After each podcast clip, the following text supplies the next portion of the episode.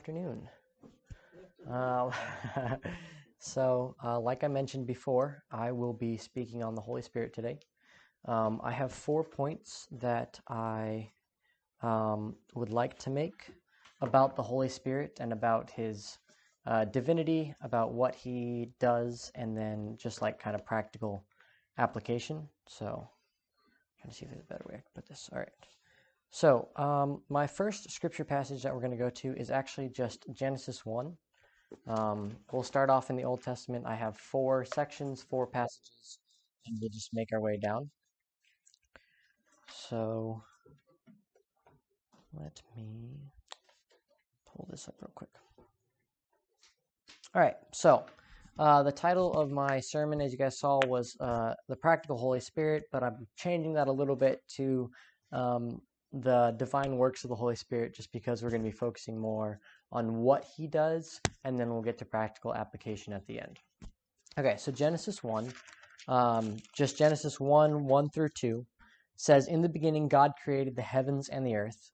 The earth was without form and void, and darkness was on the face of the deep, and the Spirit of God was hovering over the face of the waters. So, what this passage tells us is that God created the heavens of the earth but that the Holy Spirit was there with him uh, when he created the heavens of the earth. Uh, this is uh, very important because, as believers, um, most believers hold to the fact that there is a Trinity God the Father, God the Son, God the Holy Spirit. They are equal in deity, but they have different roles. Um, so, uh, obviously, God was the creator, the Father. The Son was the sacrifice for our uh, salvation, and then the Holy Spirit is uh, responsible for convicting us to lead us to salvation and also uh, sanctification afterwards, as well as he's uh, plays the role of intercessor um, and many other things that we'll be talking about. So um, that right there, uh, just at the very beginning, the second verse in all of Scriptures states that the Holy Spirit was above the face of the earth, above the face of the water, sorry, um, and uh, and that he was there in the beginning with God. Uh, the next passage I'm going to turn to is Psalm 33:6, and the reason I'm turning to Psalm 33:6 is because it uses the same word in Genesis 1:2 as it does in Psalm 33:6. So I'm just we're going to turn there real quick. This large print Bible is wonderful. I have bad eyesight, so I usually like blow it up on my phone, but this is great. All right, so Psalm Psalm 33:6 is um, is David speaking about the Lord, and he says, By the word of the Lord the heavens were made, and all the host of them by the breath of his mouth. So the word there uh, in Hebrew is, I don't know how to pronounce this, but like ruwach or ruwach. It's R U W A C H. Um, and uh, that's the English spelling. And uh, it's the same word in Psalm 33 6 as it is in Genesis 1 2, um, which is interesting. So this could be referring to um, all the hosts of the heavens were made by the Holy Spirit, or it could be saying that it's just the breath of God's mouth, which they're not really sure, but either way, it's the same the same Hebrew word. So that's the first um, place. That's the first uh, reference to the Holy Spirit is the second verse in all of Scriptures, um, which is great because, as I was saying earlier, it really shows the community and the unity of the Trinity before the foundation of the earth. They worked together to create um, all that we see here today. They worked together um, to create the heavens and the earth.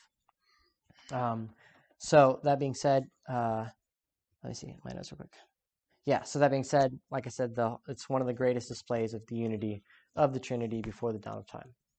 Um, so that's the first part that the Holy Spirit was a part of was creation. The second um, piece that the Holy Spirit is majorly involved in we're going to flip over the New Testament, then and uh, we're going to go to John 3, uh, starting in verse 1. It's the story of Nicodemus.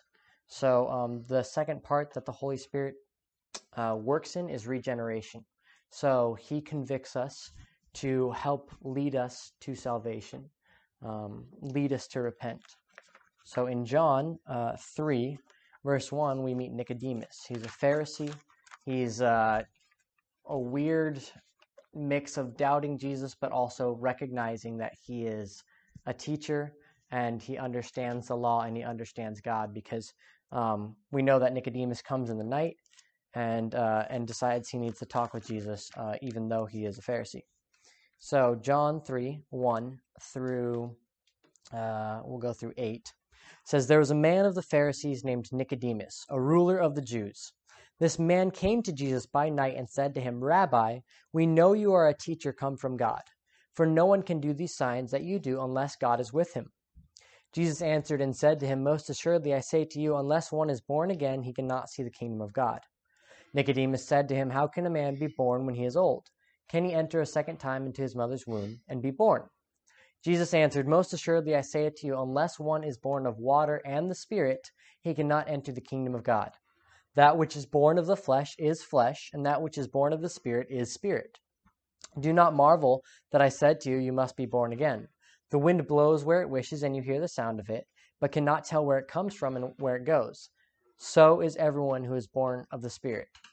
So this is kind of neat because you'll notice Jesus says here the wind blows where it wishes, and you hear the sound of it, but you cannot tell where it comes from and where it goes. Well, if you guys know anything about the word spirit, um, it means breath or wind. And so this is kind of like a play on words that Jesus is using to get his point across that just as you can't see the wind or tell where it comes from or where it's going, you know that it's there. Just as you can't see the Holy Spirit or know where it's going or where it comes from, you know that it's there at the point of regeneration, at the point of salvation.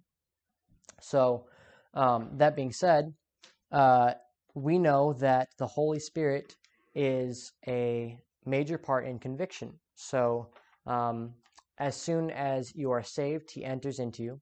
Well, before you are saved, He helps convict you to lead you to salvation. After you are saved, He convicts you whenever you sin in order to get you to repent. That's one of the jobs of the Holy Spirit. Um, as He is a part of God, He knows perfectly when you are sinning, and He knows perfectly what to do in order to properly convict you to lead you to salvation. You just have to listen and obey.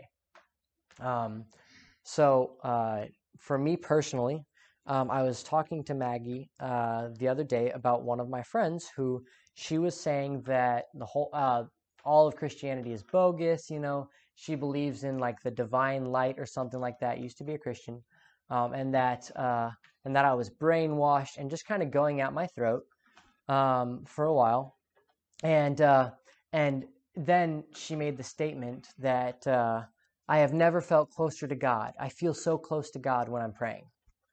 And I was like, that's interesting because you're not praying to God. Um, but I actually feel the closest to God when I'm sinning, which sounds terrible. but I feel God's presence more clearly and acutely and accurately when I am sinning than anything else and that is because of the conviction of the Holy Spirit. The Holy Spirit works immediately to convict us as soon as we have sinful thoughts. Um, and something that's interesting that the Bible talks about is people who have hardened their hearts, people who refuse to um, accept the conviction of the Holy Spirit and refuse to repent.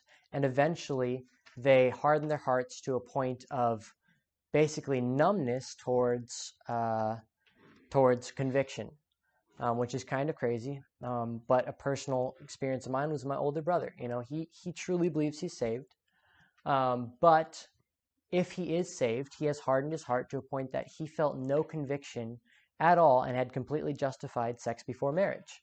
It was his big thing. He had slept with a lot of girls, and his excuse was always the same it's because I love her. No, if you were loving her properly, you wouldn't have done that. But he uh, he he feels no conviction when he sins and still claims to be saved. So either he's hardened his heart to a point of basically unable to hear the Spirit's conviction, or he's not saved. Um, my professor, my biblical counseling professor, he discipled me for a year and a half, was very influential in my faith. At college, uh, always said this you know, everybody says that you can tell a tree by its fruit you can tell if somebody's saved by whether or not they're bearing the fruits and producing the fruits of the Holy Spirit. We had we read from Galatians, which says that the Holy Spirit is love, joy, peace, patience, kindness, goodness, faithfulness, gentleness, and self-control. Against such things there is no law. A saved person will display those fruits, not accurately, not perfectly, but continuously, and will be continually trying to display those fruits he he would say that and you'd say you know people always say that but there's a second way you can know if somebody's saved And that second way is chastisement. Scripture says that the Lord chastises those he loves. And so, if you are of the Lord, then you will be chastised, you will be convicted when you sin. Um, if you are not feeling convicted about your sin, then I would highly suggest uh, considering whether or not you are saved, because that is an evidence of salvation just as much as um, the fruit of the Spirit are. So, um, like we said, the fruit of the Spirit love, joy, peace, patience, kindness, goodness, faithfulness, gentleness, and self control. Um, and so on our way over, I was asking Maggie to just read over my notes and ask questions and just kind of discuss it with me because I married her because I trust her. Um, and she uh, brought up a good point. She said, uh, here, actually, she said, you can't really enact the fruit of the Spirit uh, without first seeking out and growing close to the Spirit. So you have to start at the beginning, which is the source. And the source of the fruit of the Spirit, it's called the fruit of the Spirit because it comes from the Spirit, is the Holy Spirit. So, how are we supposed to give away what we don't have? You know, Scripture says that we love God because He first loved us. We are incapable of properly loving other people uh, except through the fact that Christ loves us, and then we try to imitate that love. Um, it's the same thing with the fruits of the Holy Spirit. How can we give away the fruits of the Spirit? How can we produce love, joy, peace, patience, kindness, goodness, faithfulness, gentleness, and self control without first receiving them from the Holy Spirit, and without first, and we receive them from the Holy Spirit by praying, by asking, and by remaining faithful after we are saved. So, um, the the Lord does not bless those who are actively against Him. Why would He? Um, other than to eventually see their downfall. Um, right? So Pharaoh was very blessed for most of his life. and then, as soon as God decided that uh, it was time for the people of Israel to leave, uh, Pharaoh was cursed and his heart was hardened. And he hardened his heart before uh, several times, and then eventually the Lord hardened his heart. Uh, the Holy Spirit hardened his heart um, so that he was not able to repent uh, because it was his judgment for his refusal to listen to God in the first place. So um, it's the same thing with the Holy Spirit. We need to draw near to God, He will draw near to us. We need to seek after the Holy Spirit. We need to study the Holy Spirit. We need to recognize the Holy Spirit as God, as part of the Trinity. And we need to listen to Him when He convicts us so that we are able to better produce the fruits of the Holy Spirit. Um, I have some very Pentecostal friends. Uh, my best man is an avid Pentecostal, but his church refuses to listen to anybody that speaks in tongues unless there's a translator. So they're trying to do it more biblically, and I don't really know how I feel about it, but at least they they're trying to hold the scripture with their same beliefs. However, their belief is that you do not receive the Holy Spirit until you speak in tongues. Like speaking in tongues is the single, uh, what's it called? The single assurance that you have been saved. And you cannot do ministry until you have spoken in tongues because they don't believe you've been saved until you've spoken in tongues. And obviously, I don't agree with that. Um, but that's what the Pente- that's what his specific Pentecostal church believes is that the single assurance of salvation is the speaking in tongues. The Holy Spirit has entered you when you've spoken in tongues. But the problem with that is, I've never spoken in tongues, and uh, I am very assured of my salvation. So I was talking with him, and I'm like, "Hey, so how can you say that the assurance of salvation is displayed through the speaking in tongues, and I've never spoken in tongues, but you believe me to be saved? And that caught him off guard a little bit. He was like, Well, and so I was like, So let me tell you, there are assurances that you are saved and that the Holy Spirit has entered into you um, through uh, how you act and through how your mindset changes, how your actions change. So before I was saved, I was a pathological liar. I grew up trying to be very honest, but my stepmom always told me I was lying, even when I was telling the truth. So I just started lying because, you know, if I was going to be accused of it, might as well. So I lied about everything. You know, I'd lie about what movie I watched, even if I watched like a cartoon. I'd lie about, you know, like where I was going, even if I just went for like a walk. Like I wasn't doing anything bad. I wasn't like by the world standards. I never did drugs. I never slept around. I never did any of that. But I would lie about everything and anything. And so when I accepted Christ, the first thing that the Holy Spirit convicted me of was you need to be honest. You know, it is not honoring to God ever to lie. Now, there's the whole argument what if it saves a life? Well, then you can ask for forgiveness afterwards, but I still believe it's a sin, which is a whole different, you know, topic. But, um, but the thing, because I believe life is more important, but I believe in the sanctity of life under all circumstances. Uh, except for capital punishment, which again is a whole nother ballgame. Um, but that being said, so the evidence of salvation in my life was an instantaneous joy that I'd never felt before, an instantaneous peace that I'd never felt before, and a, a instantaneous conviction about the most prominent sin in my life. Now, granted, as I got older, the Holy Spirit continued to convict me of other sins, you know, but lying was the prominent thing in my life. It was actually part of my identity. Um, I was lying about being saved, even. I was lying to myself about being saved. And so um, this conviction came from the Holy Spirit.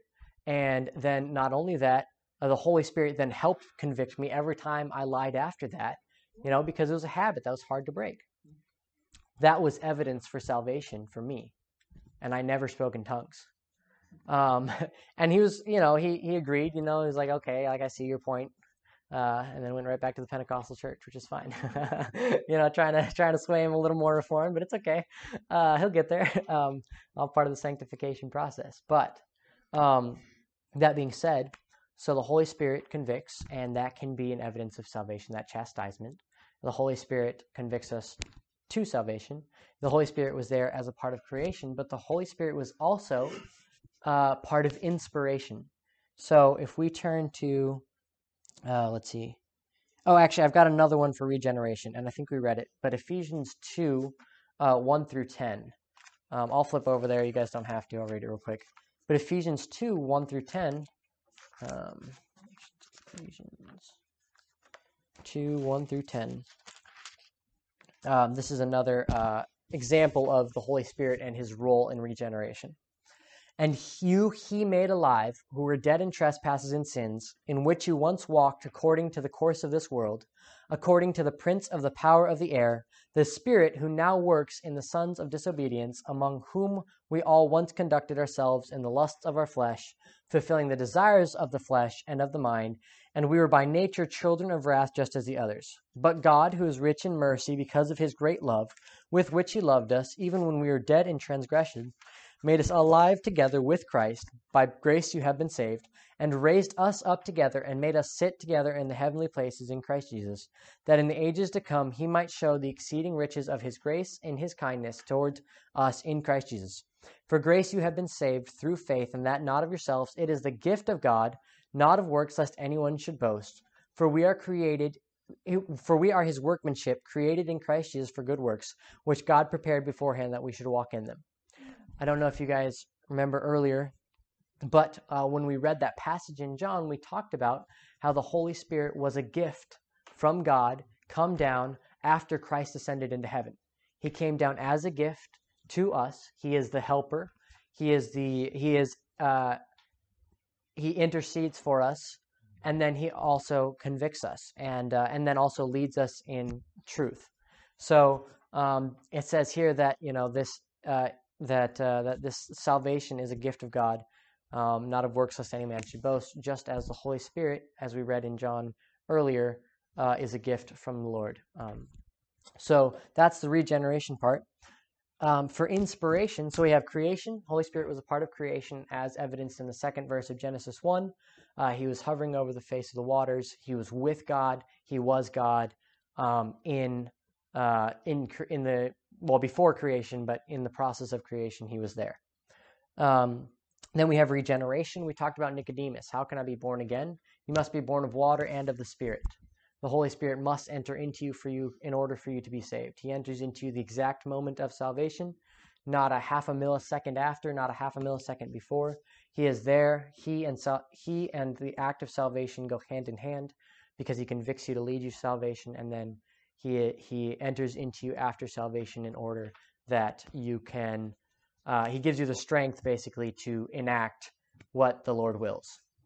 Um, so uh, that being said, the the third thing I have on my list is inspiration. So we have creation, uh, regeneration, and then inspiration. For inspiration, we're going to turn to 2 Peter 1 19 through 21. Um, for those of you that know this, uh, Second Peter talks about how Scripture was written, and the Holy Spirit had a direct hand in helping with the inspiration of the writing of Scripture. So Second Peter 1, 19 through 21 says this.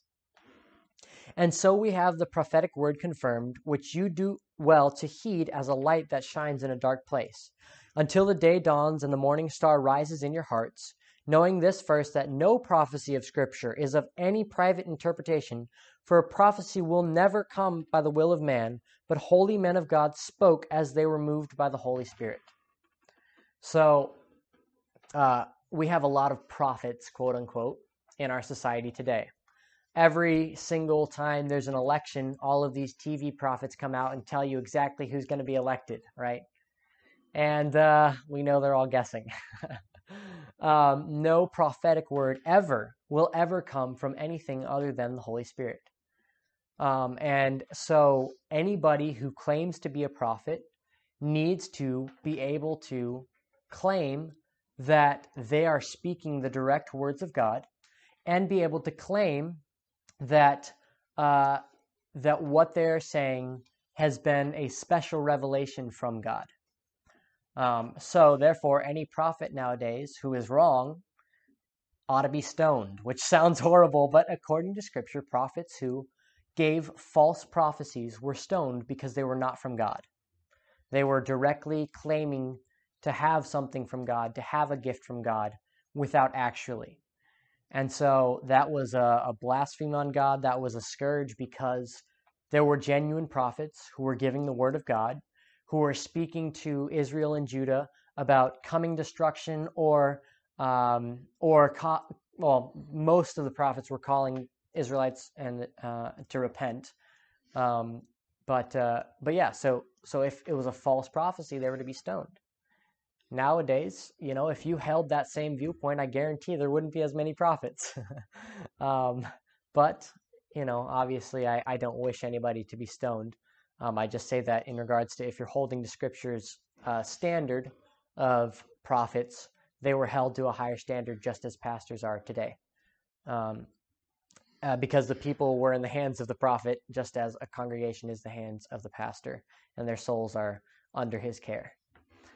Um, so it talks here that uh, all of Scripture was not for no prophecy of Scripture is any private interpretation, because no prophecy will ever come by the will of man, but holy men of God spoke as they were moved by the Holy Spirit. So the Holy Spirit inspired Peter, the Holy Spirit inspired James, John, Holy Spirit inspired Paul. Anybody that has written any part of Scripture was inspired by the Holy Spirit. This includes the Old Testament, the Old Testament prophets, the Old Testament writers, Moses, um, uh, you know, Jeremiah, you know, all of them, they were inspired by the Holy Spirit because it says here that, or they were moved by the Holy Spirit. Inspired, moved, either one works because it says that no prophecy ever came by the will of man. So that, I mean, that's pretty clear, none ever. So obviously that's incorporating the Old Testament writers as well um, the Old Testament prophets. So that's another way we can infer that the Holy Spirit was uh, alive and active in the Old Testament just as much as he was in the New Testament, just played a different role. Um, so uh, let's see. Yep, and then so my last point uh, the Holy Spirit convicts sin. So we're going to turn back to John 16. That was the passage we first read. Um, and uh, and we're gonna I've I've been speaking about it this entire time, but just kind of closing thoughts on on what it means for the Holy Spirit to convict of sin. Um, give you guys a second. So John 16, 4 through 8, or 4 through 18, I think. Well, let me see. Sorry, I've got my notes on my phone. Yeah, 4 through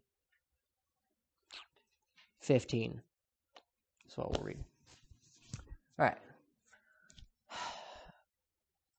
So actually, I'll just start at the beginning because it's talking about Christ's ascension. He's uh, talking to the uh, disciples that are before him, uh, and he's basically explaining to them that he's leaving. Uh, oh, wait. Okay, so this is actually. Sorry, I didn't.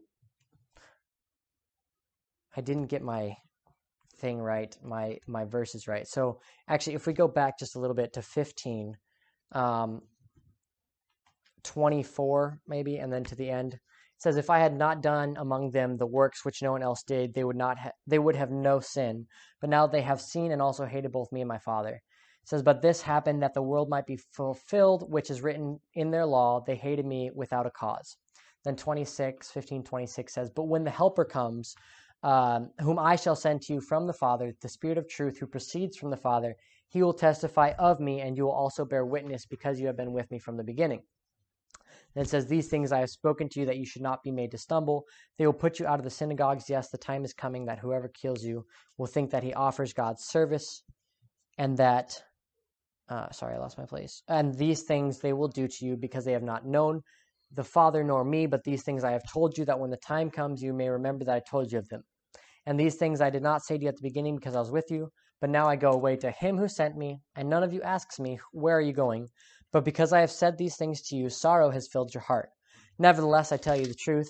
It is to your advantage that I go away, for if I do not go away, the Helper will not come to you.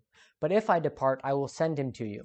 And when he has come, he will convict the world of sin and of righteousness and of judgment of sin, because they do not believe in me. Of righteousness before because I go to my Father, and you see me no more. Of judgment because the ruler of this world is judged. I still have many things to say to you, but you cannot bear them now. However, when he, the Spirit of truth, has come, he will guide you into all truth, for he will not speak on his own authority, but whatever he hears, he will speak, and he will tell you things to come. He will glorify me, for he will take of what is mine and declare it to you. All things that the Father has are mine, therefore I said that he will take of mine and declare it to you. A little while, and you will not see me again. A little while, and you will see me, because I go to the Father. Then some of his disciples among themselves said, What is this that he says? A little while, and you will not see me, and again a little while, and you will see me, and because I go to the Father.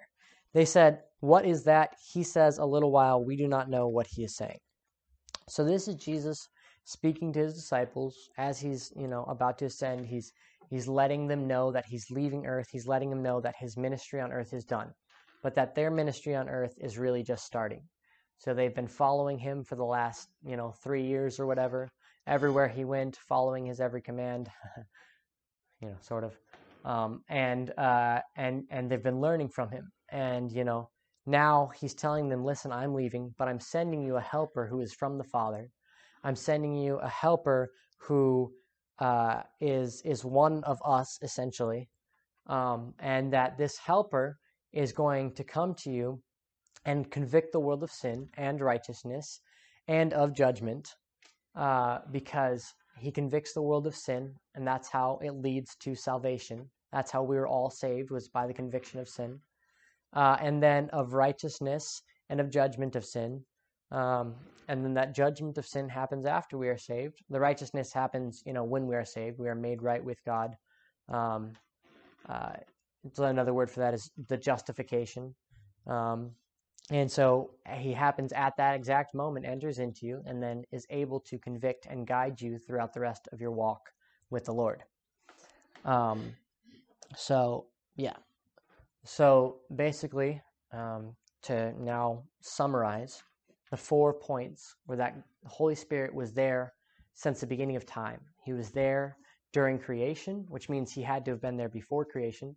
He worked with God the Father and God the Son in order to create the heavens and the earth and the perfect world that started off. Uh, if you go just a little bit further, you know, I guarantee that Adam and Eve were convicted by the Holy Spirit when they sinned. They had not known sin, but as soon as they sinned, they felt immediate guilt and shame. And one of the roles of the Holy Spirit is conviction. So the Holy Spirit convicted Adam and Eve. And then so on and so forth, continuing throughout all the history of mankind. Um, second, uh, is regeneration. The Holy Spirit takes a direct part in regeneration by convicting us of sin and of truth, convicting us towards truth um, before we are saved. And that's what leads us to salvation, recognizing that we need God, recognizing that we are sinful creatures, and then repenting. The moment of repentance and salvation, the Holy Spirit then works towards, uh, you know, sanctification and leading and interceding Um, the third point is the Holy Spirit is a part of inspiration of, of writing Scripture. Uh, no man that wrote Scripture was writing of his own accord, but rather the Holy Spirit's moving and leading. Um, no prophecy of man ever came from anything other than the moving of the Holy Spirit. So the Holy Spirit was directly involved with the prophecy of the, the, the prophets in the Old Testament, the prophet uh, John the Baptist, and then uh, uh, I'm sure that he and Jesus worked alongside each other in perfect unity when Jesus was prophesying. And then obviously the prophecy of end times to John at the end uh, in Revelation. Um, and then so he wo- he worked uh, with with uh, with the writing of Scripture that we still have today in perfect unison with the Father and the Son, and with the writers of Scripture, so that we have the inerrant Word of God that we have today. And then, last but not least, uh, the Holy Spirit works directly with conviction of sin, as I have said continuously throughout this. Uh, he convicts us of our sin before we are saved, and then convicts us of our sin after we are saved, so that he can perfectly convict us in a way that points us back towards Christ um, in uh, in a way that is most glorifying to God. Uh, interesting story. I had a roommate in college, and um, and he's told me I can share this story, so it's not a not an issue. Um, I woke up at like three in the morning and really had to use the restroom, and I walked in on my roommate, and like he's like I didn't see anything, you know, but he like, got startled, and I walked back out. And the next morning, before his first class at like six o'clock in the morning, he wakes me up and he goes, "Caleb, I have to tell you something." I was about to fall into sexual sin when you walked in the bathroom last night. And you walking into the bathroom, the Holy Spirit used that to convict me and repent. And I was like, oh, sweet. I had no idea. I was like, but the Holy Spirit can use even unconventional circumstances, like somebody accidentally walking into the bathroom when you're about to commit that type of sin, to convict you to repentance. Um, you know, I, I I will say that what God used to convict me uh, to repentance, uh, to salvation, was a youth pastor telling me I knew the words to a song that we were singing, but I had no idea what it meant. Uh, because I just went through all the motions. You know, I grew up in a very fake Christian home, so I was a very fake Christian, and I knew all the words to all the songs. But he came up to me and he was just bawling his eyes out, just out of the blue, after uh, during a mission trip to San Francisco. Uh, we were in a basement of a youth with a mission base in the Tenderloin district, and he just came up to me after we were done and just bawling his eyes out. It's like, Steven, are you okay? He's like, I have to talk to you about something. He's like, I was watching you while we were singing, and I could tell you knew the words, but you have no idea what you're singing about. And the Holy Spirit used that interaction to convict me, to make me realize, you know, I wasn't saved. I had been faking it, which I kind of gathered because I really didn't have any sort of peace. Like I knew that people had peace and I just kind of faked that I had peace. I don't know how to explain that other than that, but, but yeah, so that led me to repenting that night and realizing like God, I am not who I say that I am in any way, shape, or form. Change me. And God did. Praise him for it. I mean, he instantaneously. Um, uh, on top of that, uh, he used the uh, my dad getting saved to convict me to to my salvation. Uh, my dad was a very abusive, very angry man for my first 13 years of life. Then he accepted Christ, and it was an immediate change in his life as well. And just seeing that helped convict me. So the Holy Spirit uses all sorts of ways to convict us. Um, and then he also guides us. He helps us in our decision making. He gives us the words to speak when we don't know how to pray. Um, and he is God. And we need to remember that he is God um, because although we don't pray to him because he is not our intermediator, um, uh, Christ is the perfect mediator for us. Uh, he is still God and he is still part of God and he still has a role in our everything from our salvation to our conviction uh, and sanctification. So um, that's all that I have. I will uh, pray and then um, we'll move forward from there. Dear Heavenly Father, Lord, um, thank you once again for allowing us to come here.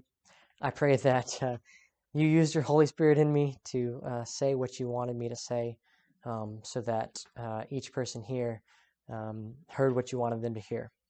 Lord, I pray that as we continue about our weeks, that we just recognize that we need to grow closer to you, closer to your Son, and closer to the Holy Spirit in order for us to be able to have a better relationship with you, but also be able to better display the fruits of the Spirit. Lord, if we are saved, then we have the Holy Spirit. And if we have the Holy Spirit, then we ought to produce the fruit of the Spirit. Lord, so I pray that as we walk uh, about amongst our peers, amongst you know random strangers, that we display you in such a way that it's obvious and that they have no doubt that this person is a believer based on the way that we act. I believe character testimony is a powerful thing because it shows uh, how and what our convictions are based on how we walk with you, Lord. I also pray that uh, you continue to chastise us. Um, scripture says that you chastise those that you love, Lord. And um, as long as you are chastising us, uh, not punishing, but chastising and disciplining us, we will continue to grow closer to you and continue to hate our sin more, Lord willing. I pray that uh, as we go about life, that we remember these things um, and that we have the discipline and the uh, desire to grow closer to you until the day of glorification. In your son's name, amen.